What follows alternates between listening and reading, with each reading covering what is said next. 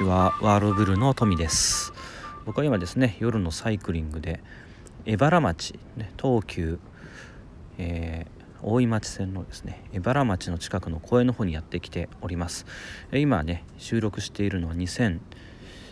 年の11月の1日なんですけども、えーですね、今日はですねワールドブルーの18歳の、誕生日でございます。2001年設立しましてですね、えー、本日で、18周年18周年という、えー、節目ですね、えー、ここまで続けられたのも本当皆様のおかげです。今まで本当たくさんのね人と、え方々と皆様とねお会い、えしてきました。これからも、えいろいろなね楽しい企画を立てて、え計画していきたいと思いますのでねまた多くの方とお会いできるのを本当に楽しみにしております、え本当に、え今までどうもありがとうございました、え今後ともよろしくお願いいたします。そういうちょっとねなんか締め締めのメッセージみたいになってしまいましたけれども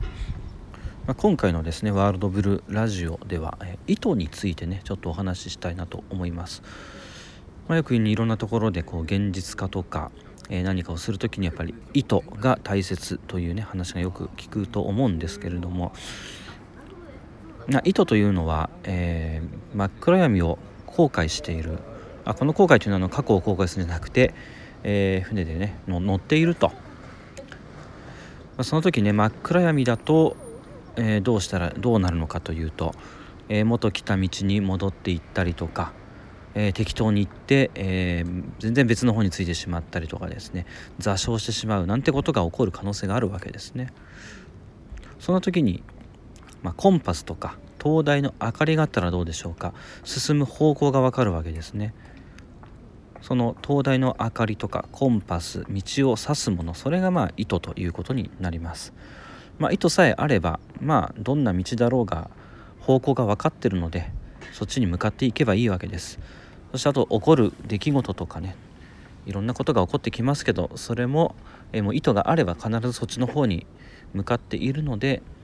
え、日々のね中でそれを体験していく、まあ、行動していくということです。そうすると結果として、え、自分の求めている意図しているまさにね言文字通りですけど意図したものがですね手に入ってきたりそのようにまあなっていくわけです、えー、意図は灯台の明かり。えー、コンパスですね。ちょっと風がね吹いてきておりますけれどもこの風のようにですね何て言うんでしょう。なまあ乗っていくと言いますか。風に吹かれるまま。だけど糸は持っていくってことですね。糸を持って、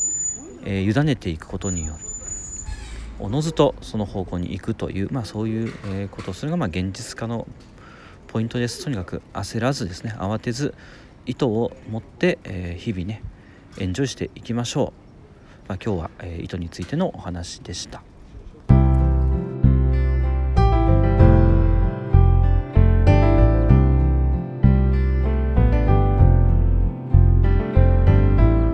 ちょっとですね場所を変えまして中延スキップロードというところにやってきました。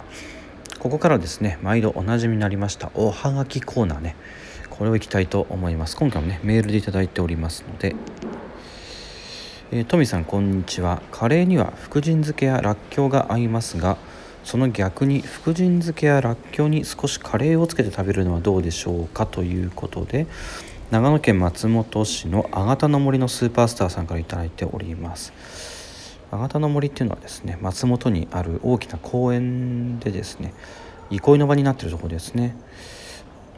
もし皆さんもね松本の方に行かれましたら是非